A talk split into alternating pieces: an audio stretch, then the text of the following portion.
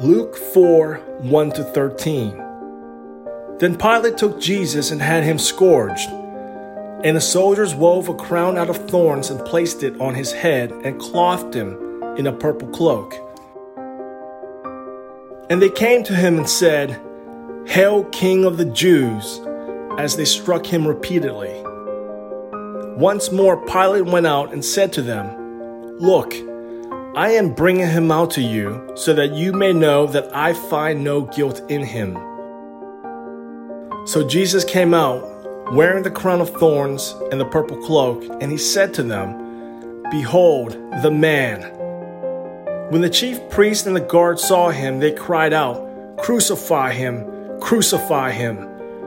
Pilate said to them, Take him yourself and crucify him. I find no guilt in him. The Jews answered, We have a law, and according to the law, he ought to die, because he made himself the Son of God. Now, when Pilate heard this statement, he became even more afraid and went back into the praetorium and said to Jesus, Where are you from? Jesus did not answer him. So Pilate said to him, Do you not speak to me? Do you not know that I have the power to release you, and I have the power to crucify you? Jesus answered him, You would have no power over me if it had not been given to you from above. For this reason, the one who handed me over to you has the greater sin. Consequently, Pilate tried to release him, but the Jews cried out, if you release him, you are no friend of Caesar. Everyone who makes himself a king opposes Caesar. When Pilate heard these words, he brought Jesus out and seated him on the judge's bench in a place called Stone Pavement, in Hebrew, Gabbatha. It was preparation day for Passover, and it was about noon. And he said to the Jews, Behold, your king. They cried out, Take him away, take him away, crucify him. Pilate said to them, Shall I crucify your king? The chief priest answered, We have no king but Caesar. Then he handed him over to them to be crucified. And carrying the cross himself, he went out to what was called the place of the skull, in Hebrew, Golgotha.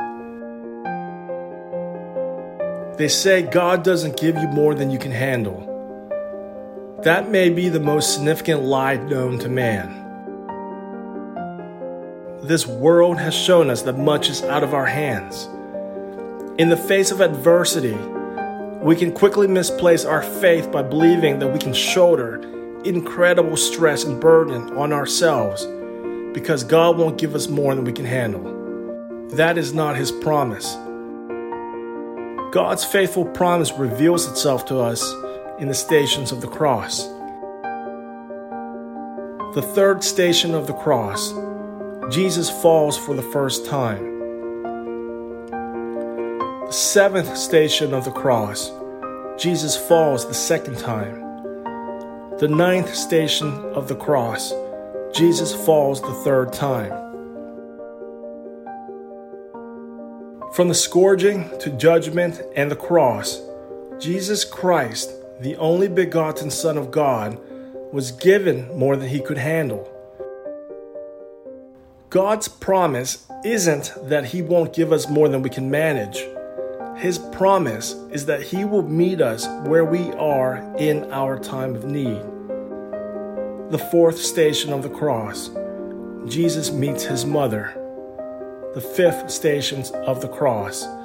Simon of Cyrene helps Jesus.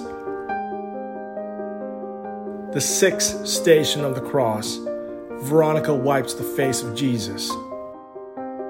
God desires for us to be victorious, and there is no victory without a battle. In the face of adversity, remember His true promise. When your cross becomes heavy, he will meet you where you are in your time of need. In this life, you are given more than you can handle. But the God who parted the Red Sea for Moses is the same God with you now. He will meet you where you are in your time of need. Let us pray. Lord, I will take up my cross for you. Give me the heart to carry it willingly. May my cross tell your story for your glory alone. We will move this river. We shall reclaim your territory through Christ our Lord. Amen.